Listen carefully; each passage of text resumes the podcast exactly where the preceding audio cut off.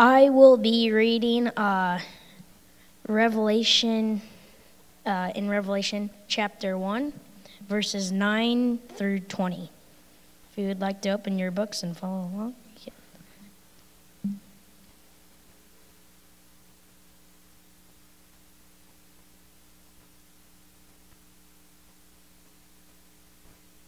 I, John, your brother and partner in the tribulation and the kingdom and the patient endurance that are in Jesus, was on the island called Patmos on account of the wor- word of God and the testimony of Jesus. I was in the spirit of the Lord's day, and I heard behind me a loud voice like a trumpet saying, Write what you see in a book and send it to the seven churches to Ephesus and uh, Smyrna, and to Pergamum, into Thy- Thyatira, into Sardis, into Philadelphia, into Laodicea.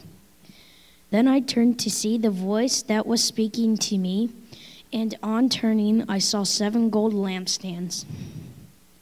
And in the midst of the lampstands, one like the Son of Man, clothed with a long robe and with a golden sash around his chest. The hairs of his head were white, like white wool, like snow. His eyes were like a flame of fire.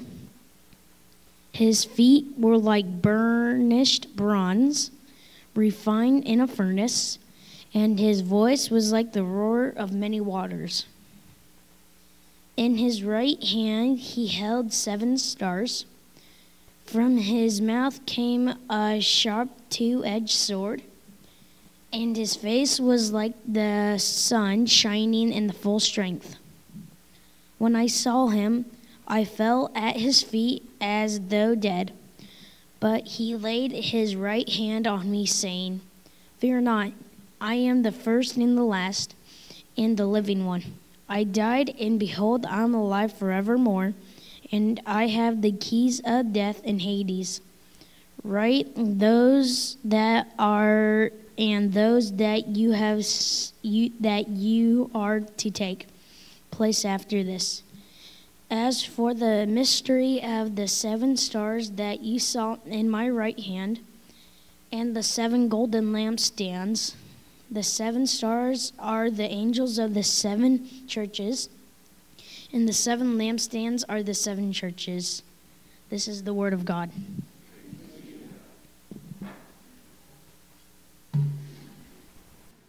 Good job, Bo. most people, most people do not know how to pronounce Laodicea, so it was great.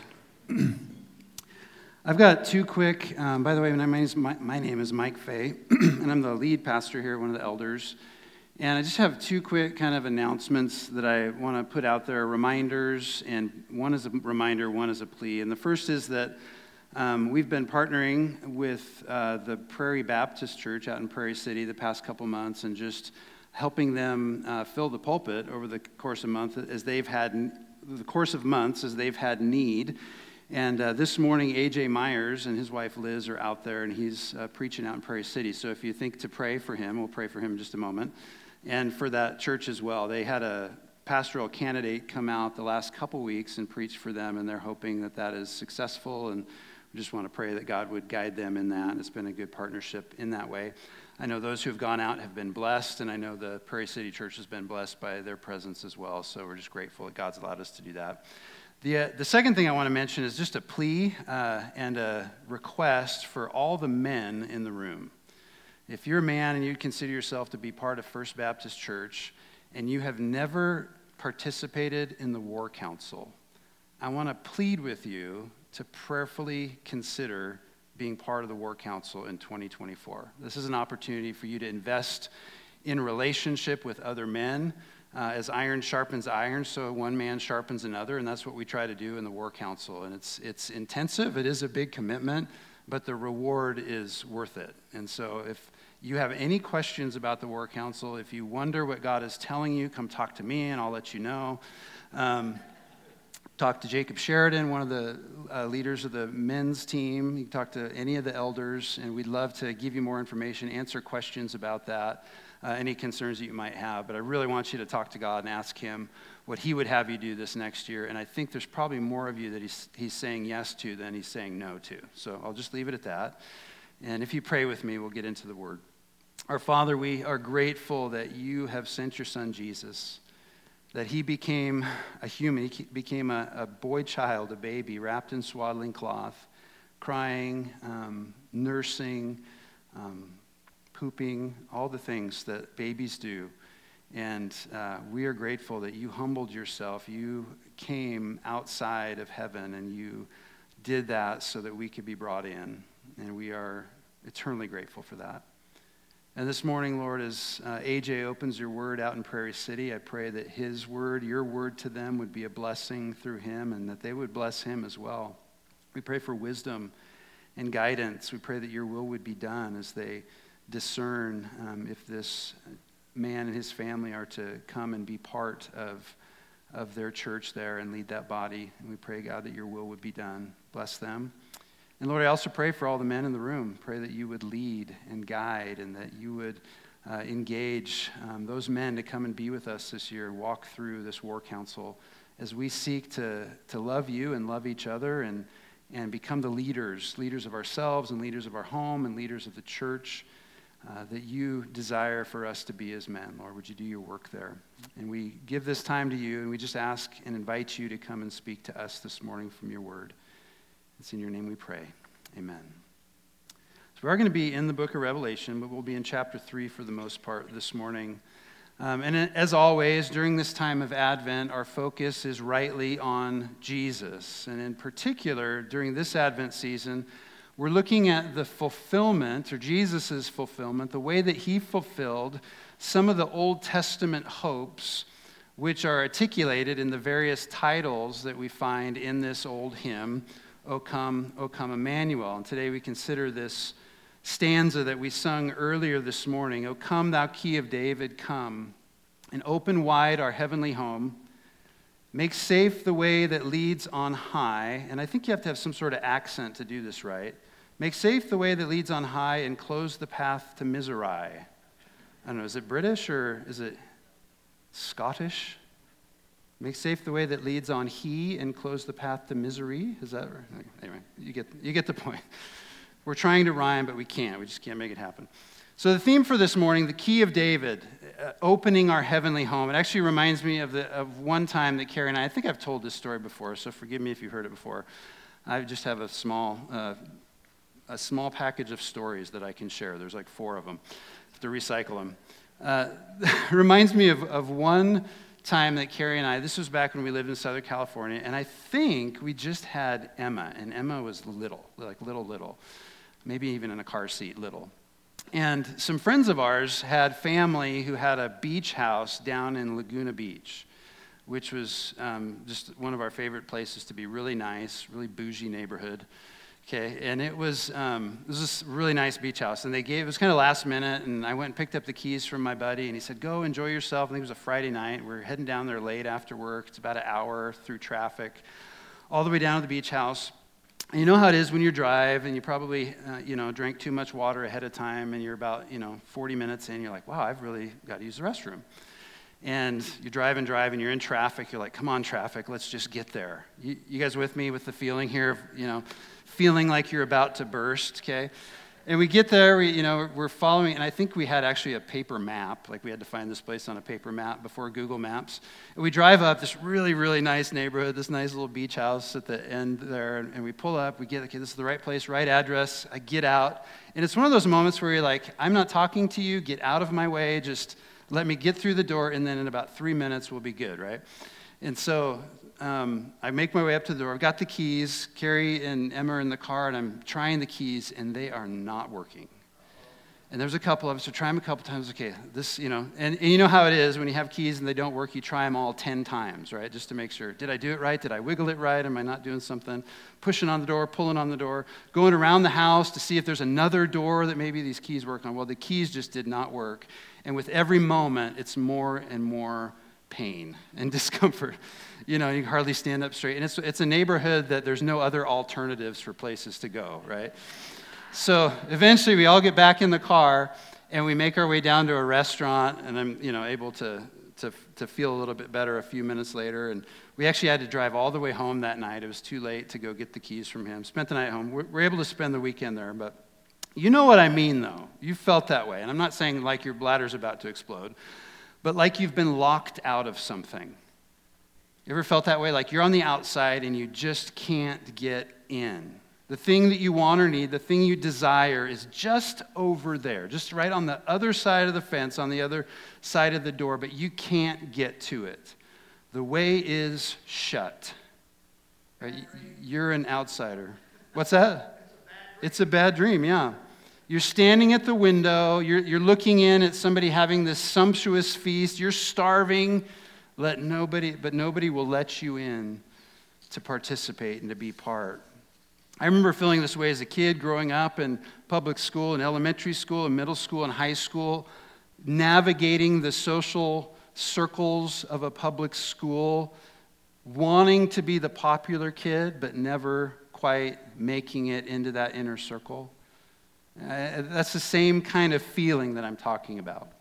One of my favorite authors, C.S. Lewis, talked a lot about this happening, or this longing to be on the inside. And here's what he said in one of his essays. He said, apparently, then, our, our lifelong nostalgia, our longing to be reunited with something in the universe from which we now feel cut off, our longing to be on the inside of some door which we have always seen from the outside, is no mere neurotic fantasy or fancy, but the truest index of our real situation. And to be at last summoned inside would be both glory and honor beyond all our merits and also the healing of that old ache. And I think to get to the root of it, we really have to go back to the very beginning to God's creation of the world, and in particular, his creation of mankind out of the dust of the earth, made in his image. God breathes in the, in the nostrils of the man. He becomes a living being, and he's there to represent God. And, and we read this account of Adam and Eve in Genesis 2 being placed in this idyllic setting of Eden where, where there was no sin there was no suffering. There was no pain. All their needs were met, and they walked with God. They walked and talked with God.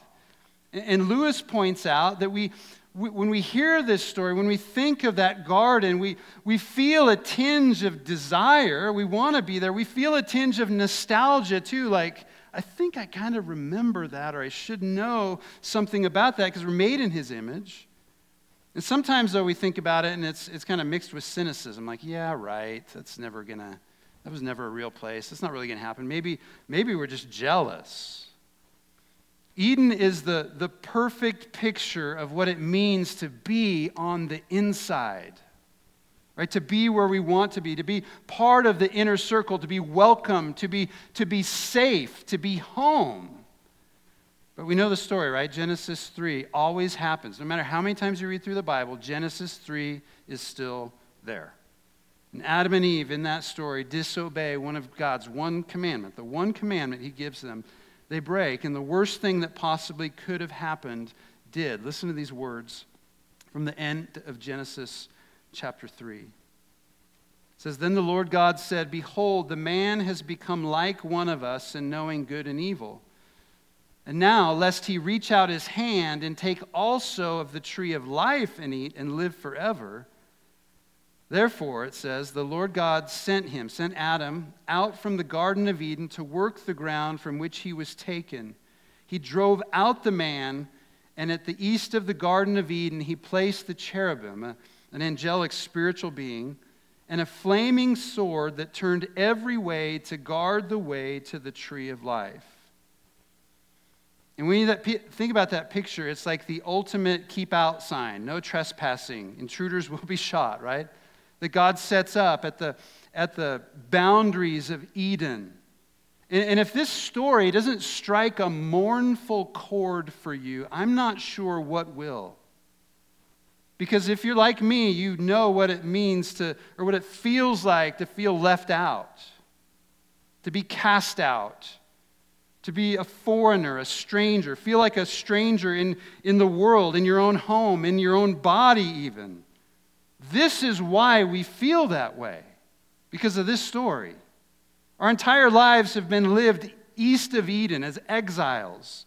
We've been left out, we've been placed on the outside, and all that we want is to get back in.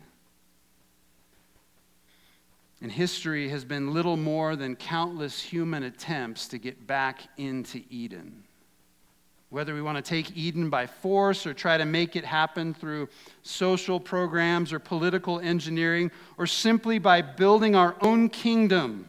This is what we like to do as Americans. We build our own kingdom of comfort and safety, security. We build our own little Edens and try to make this happen again, but we can't get back in. And in the end, Jesus even speaks of this hell itself is a place outside the gates. It's the ultimate outside place where this feeling of exclusion will last forever. But thankfully, that's not the only story. The only story isn't just us trying to get back in. There's another story that, that, that works out in history and in the scriptures, and it's God's story of providing a way for us to once again gain access to Eden, to once again be on the inside. And that story comes to focus in Genesis 12 when, when a man named Abram, who is later called Abraham, and his family, when God comes to them and God makes a promise to Abram that one day, through his working in them, Abram would have a descendant who would be the one to open that way back into Eden. And, and this would be the case not just for Abram's family, but eventually for every family of the earth, for the entire world. And so the story of the Old Testament is the story of, of God's people, eventually called Israel, experiencing, if you will, a taste, but never, never the fullness of Eden. And sadly, Israel constantly disobeyed God. They were constantly turning their backs on Him. They were constantly trying to find their own way back into Eden by, by following false gods or trying to be like the nations around them, trying to, trying to build their own Edens so they could get, on the, get back on the inside and always by their own power. But God was always faithful to them despite their unfaithfulness. And he continued to promise that one day a descendant of Abraham and a descendant of Abraham's descendant, King David, would come to restore what was lost, to, to open a door, to grant access to what was closed. So we started at Genesis. Let's go to Revelation now, the very end of the story. And it's the, the coming king, the Messiah, Jesus, that, that we celebrate at Advent, right? The one who came, who came as a baby. That's what we remember at Advent. God coming as a human. But, but Advent is also a time for us to remember to look forward to Jesus' future advent, his future arrival. And that's why we turn to the book of Revelation as our text today. And a few minutes ago, you, you heard uh, Bo share with us from Revelation chapter 1, a very different Jesus than the one that Mary wrapped up in swaddling cloths and, and laid in a manger. This is a very different picture of Jesus. If Je- this Jesus would have, uh, if she would have given birth to Je- this Jesus, she probably would have had a heart attack and died, okay? Here we have the risen and exalted Jesus, who's walking, it says, amongst the lampstands, amongst his churches, speaking with his churches, exhorting them, encouraging his people. We see Jesus, our great high priest, both the Son of Man and the Son of God, pure and holy, with soul penetrating eyes of flame, hair as white as snow, feet of burnished bronze that exude the strength of his kingship and his kingdom, a voice like myriad waterfalls, and his word like that of a two edged sword. This is the risen Christ whose, whose face shines upon us with the blessing of a thousand suns. And here we have the Alpha and the Omega, the first and the last, the conqueror of death. I love that picture of Jesus. In the book of Revelation, which was recorded and written by the, the Apostle John, who was exiled on this little island off the coast of Asia Minor, this book was an apocalyptic encouragement to these seven churches. And you can kind of see them there on the map. These seven churches in, in Asia Minor, ancient Asia Minor, which is now modern day Turkey. And these churches were basically churches that John was a pastor to.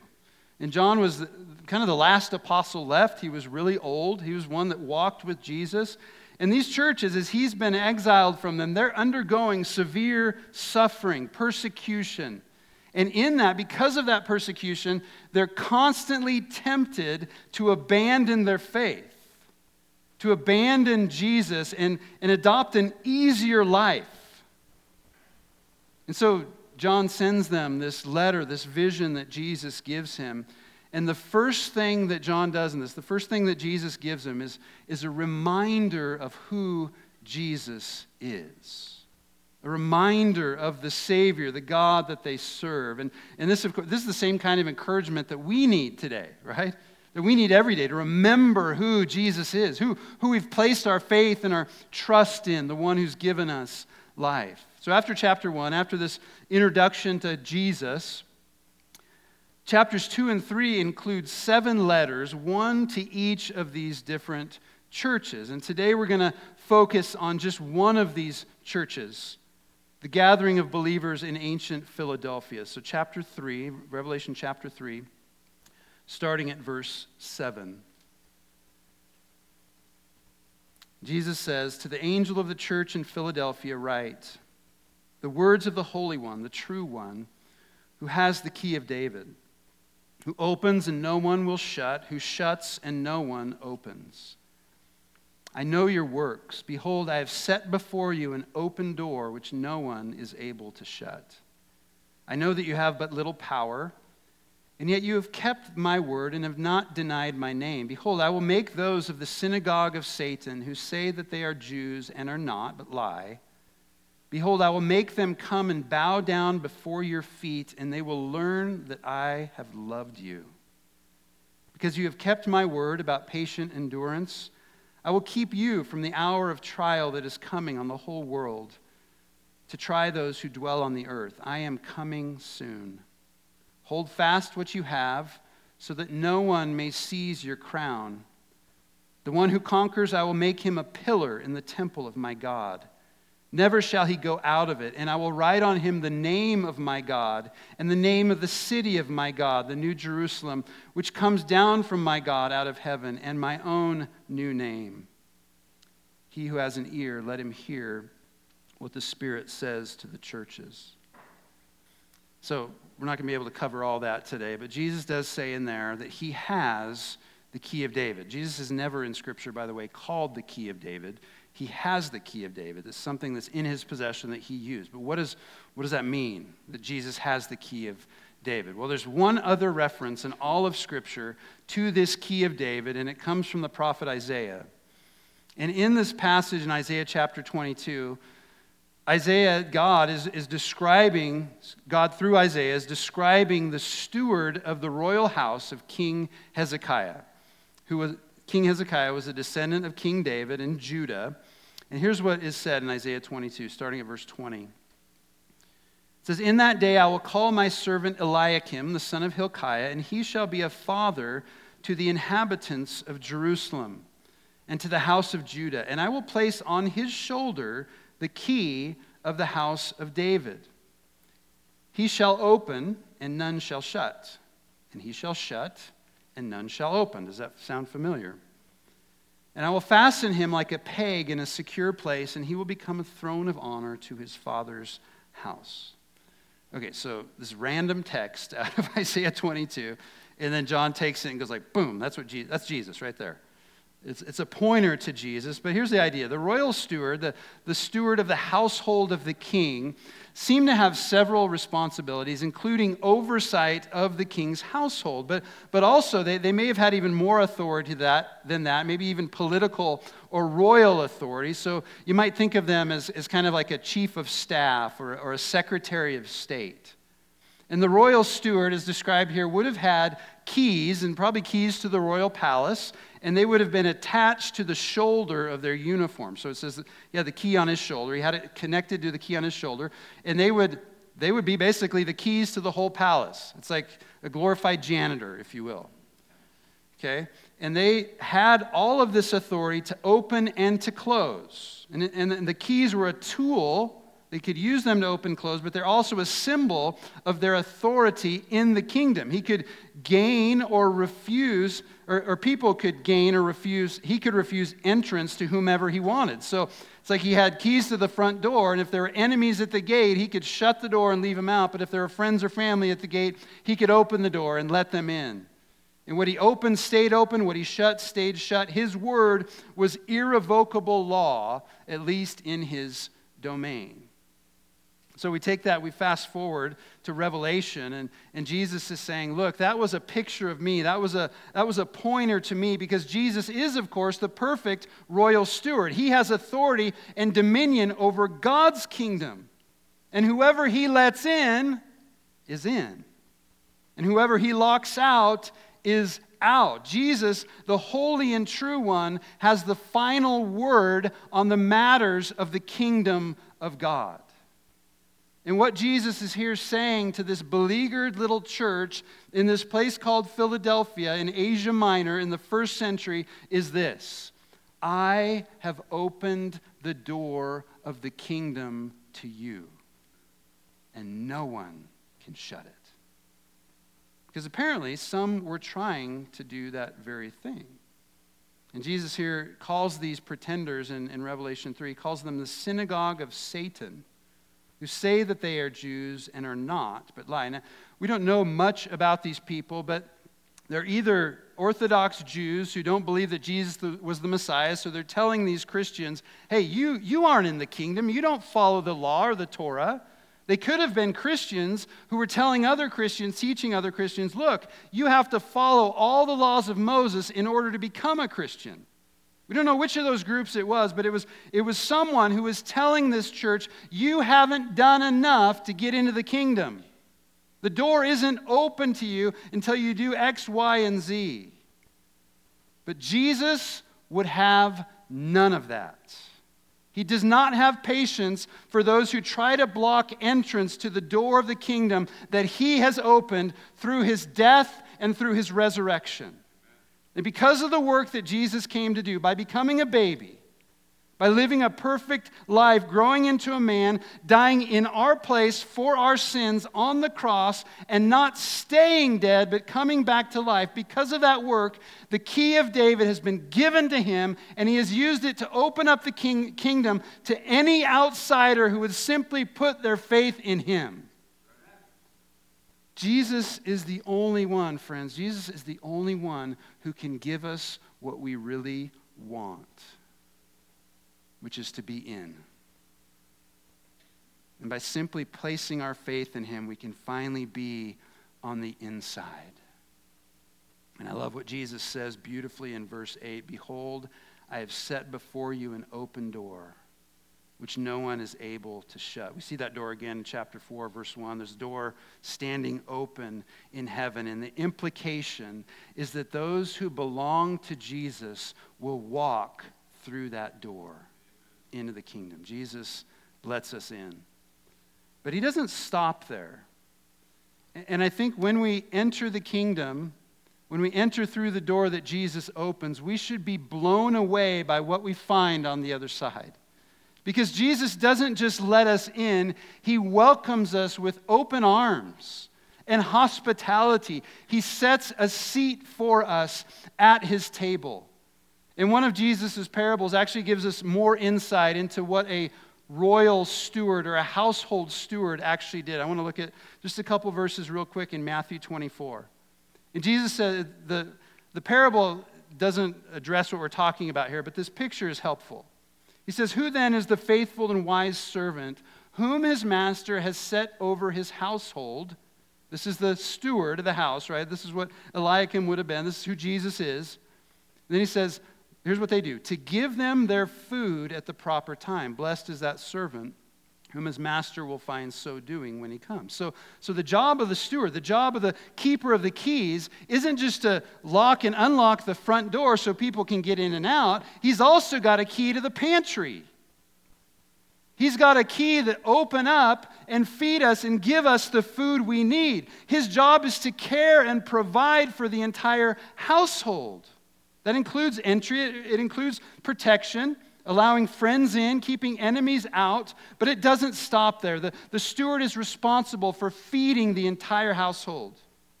So Jesus doesn't just open up the kingdom as the bearer of the king the, the keys of David, he's also the faithful and wise servant who feeds and nourishes and cares for his household. The thing about Jesus is he doesn't just throw crumbs at people. Here, have a few crumbs, eat them off the floor. He sets a feast before his guests.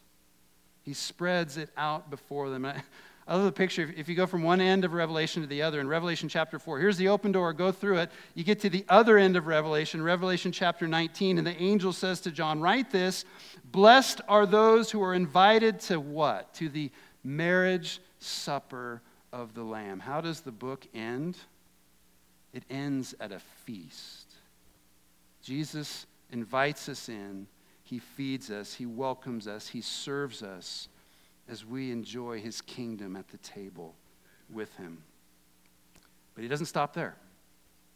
Look at verse 12 of Revelation 3. The one who conquers, I will make him a pillar in the temple of my God Never shall he go out of it, and I will write on him the name of my God and the name of the city of my God, the New Jerusalem, which comes down from my God out of heaven, and my own new name. Have you ever heard the expression, speaking of someone, they're like part of the furniture here? You, heard that before. I use it for like someone who's just in a place. They're so, their presence is so regular and expected in a certain place that they've been there so long that they've just come, become like part of the environment. They've become part of the furniture. I think, I don't know if you ever watched the old sitcom Cheers from the 80s, but Norm, remember Norm? And Cheers was the place where everybody knew your name, right? And that's the point of the show. This is Eden. Everybody knows your name and Norm was the ultimate insider, right? He would walk into the, into the bar, and what would happen? Everybody would say, Norm, right? And he would say, hey, everybody. And then he'd go straight to his seat, which he was always in. And if he wasn't in his seat, it was almost disturbing, right? He'd become part of the furniture. That's the, that's the idea. And the picture we have here is similar but deeper. Jesus, who has the key of David, is not only letting us into the house, He's not only spreading a feast before us when we get there, but he's including us as integral fixtures of his kingdom. We're part of the furniture. You will be a pillar in the temple of my God. So the Bible tells us that we'll not only be with Jesus, but we will rule with him. Paul says that we'll even judge angels. We are given authority and responsibility in the kingdom when we become his children. Paul in Ephesians chapter 2 paints a really similar picture. And it begins, interestingly enough, with how we used to be outsiders. He says this starting at verse 13. Remember that you, and he's speaking of Gentiles here, which is most of us, all of us probably, Gentiles, those who are not of the line of Israel or Jews, remember that you were alienated from the commonwealth of Israel. You were on the outside. You were strangers to the covenants of promise. You were on the outside. You had no hope. You were on the outside. You were without God in the world. You were as outside as outside can get. But now he says we're on the inside. Not only that, but we're part of the furniture. We're part of the architecture of Jesus' kingdom. Listen to this. But now in Christ Jesus, you who once were far off have been brought near by the blood of Christ. For he himself is our peace And he's made us both one and has broken down in his flesh the dividing wall of hostility. So then, you are no longer strangers and aliens, but you are fellow citizens with the saints and members of the household of God. We're not on the outside anymore, we're on the inside. We're part of the family. Check this out built on the foundation of the apostles and prophets Christ Jesus himself being the cornerstone, in whom the whole structure, being joined together, grows into a holy temple in the Lord. And I will make you pillars in the temple of my God. You'll be part of the furniture, you'll be part of the architecture, you'll be part of everything in my kingdom. And you also are being built together into a dwelling place for God by the Spirit. This to me is nothing short of incredible.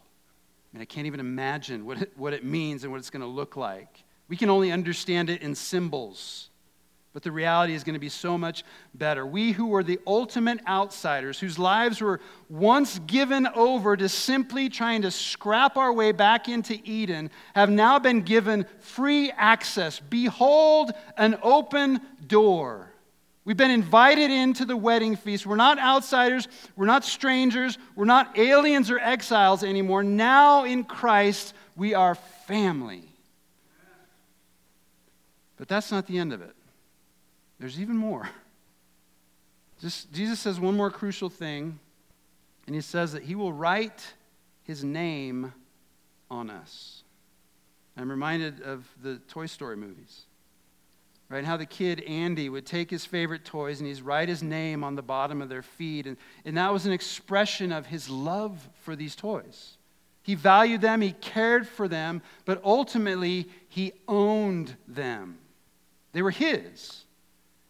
And this is what Jesus does with us. He expresses his love, his value, his care for, his ownership of us by writing his name on us forever, by looking to us and saying, You are mine. Amen. So perhaps you're here this morning and you feel like you've spent your entire life like an outsider. And perhaps today is the last day that you will be one.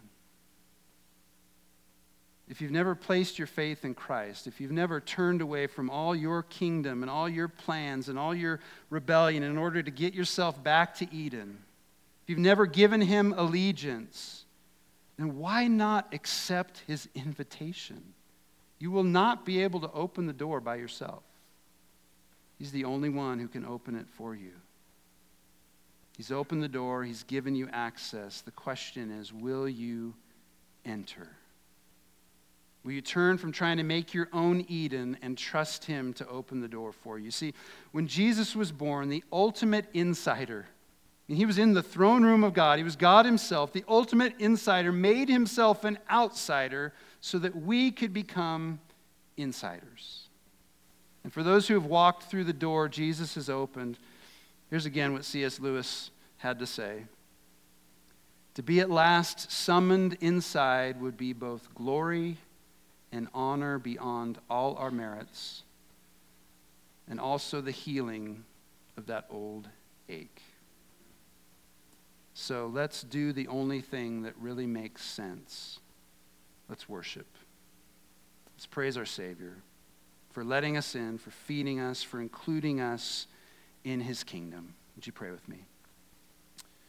Jesus, we are so grateful that you have the key of David, that you died and now you are alive, and you hold in your hand the key of death and Hades. You have overcome death so that we might too. And you have opened a door into the kingdom, opened a way back to the Father, back to right relationship with you, back to restoring us to what we were made to be. And Father, I just pray that everyone in this room today would see clearly the open door that you have given and see that it's just by faith that we walk through. Just by trusting that even though we're sinners, you are the forgiver of sinners. And that through your death on our behalf, you, you, you were a sacrifice to cover our sins. You paid the price for us. So, Father, if there's any in this room who've not placed their faith in you, who've not come to you, accepted this free gift, who've not come through that door, Lord, I pray that now would be the day of salvation. Holy Spirit, that you would work in their hearts, convict, repent, cause repentance and belief and faith. And Lord, today, there's nothing I want to do now but worship. As I think of you, Jesus, who've done so much for us to bring us in, to feed us, to nourish us, to celebrate with us, and to invite us into your kingdom to be part of the furniture, to be part of the architecture, to be part of what you are doing in this world, both now and forevermore. We pray this in the name of Jesus for his glory. Amen.